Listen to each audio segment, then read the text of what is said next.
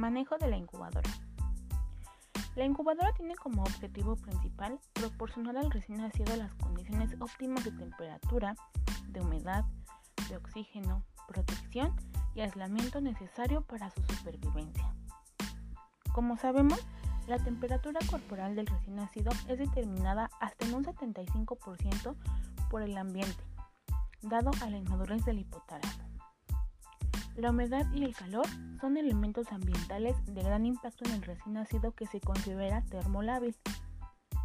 La incubadora está indicada para aquellos pacientes que presenten prematurez, retardo en el crecimiento intrauterino, hipotrófico por la edad gestacional, desnutrición in útero y por la inmadurez del centro termorregulador. Los objetivos son asegurar un ambiente térmico neutro, prevenir complicaciones por hipotermia, prevenir complicaciones por hipertermia, prevenir lo más posible las pérdidas de calor, controlar las pérdidas insensibles, mantener la temperatura corporal en rangos normales, enriquecer la atmósfera con oxígeno suplementario, ayudar a la ganancia de peso, favorecer el desarrollo celular ideal y garantizar cuidados especializados.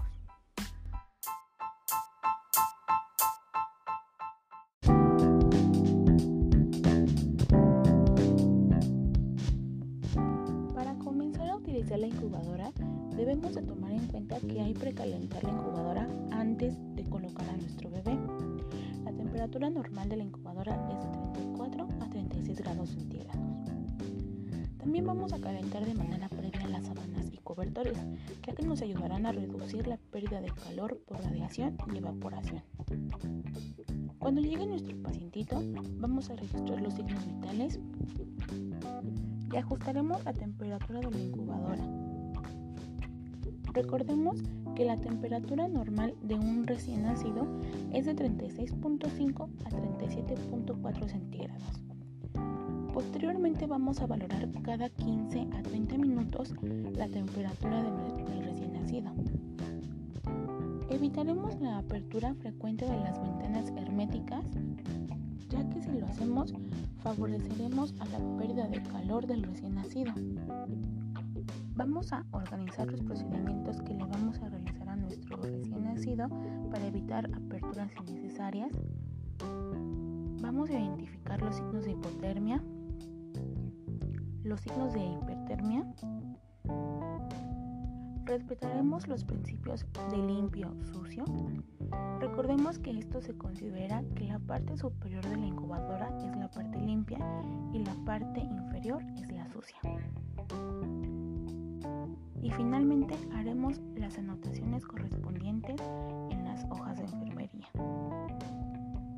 Recordemos que la temperatura debe de controlarse de manera constante hasta lograr una estabilización al recién nacido. La humidificación de la incubadora es primordial y debe de ser en relación con la valoración de la edad gestacional para disminuir una pérdida de calor por evaporación.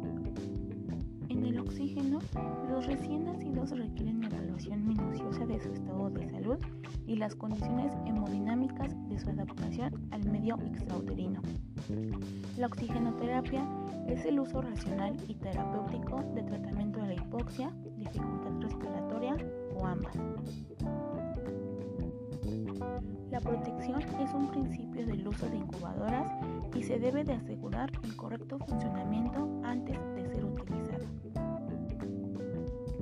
para favorecer un aislamiento del ambiente externo. Como sabemos, la ganancia de calor es por convección, pues se reduce la pérdida de calor por radiación y las mermas por evaporación se pueden compensar humidificando el ambiente.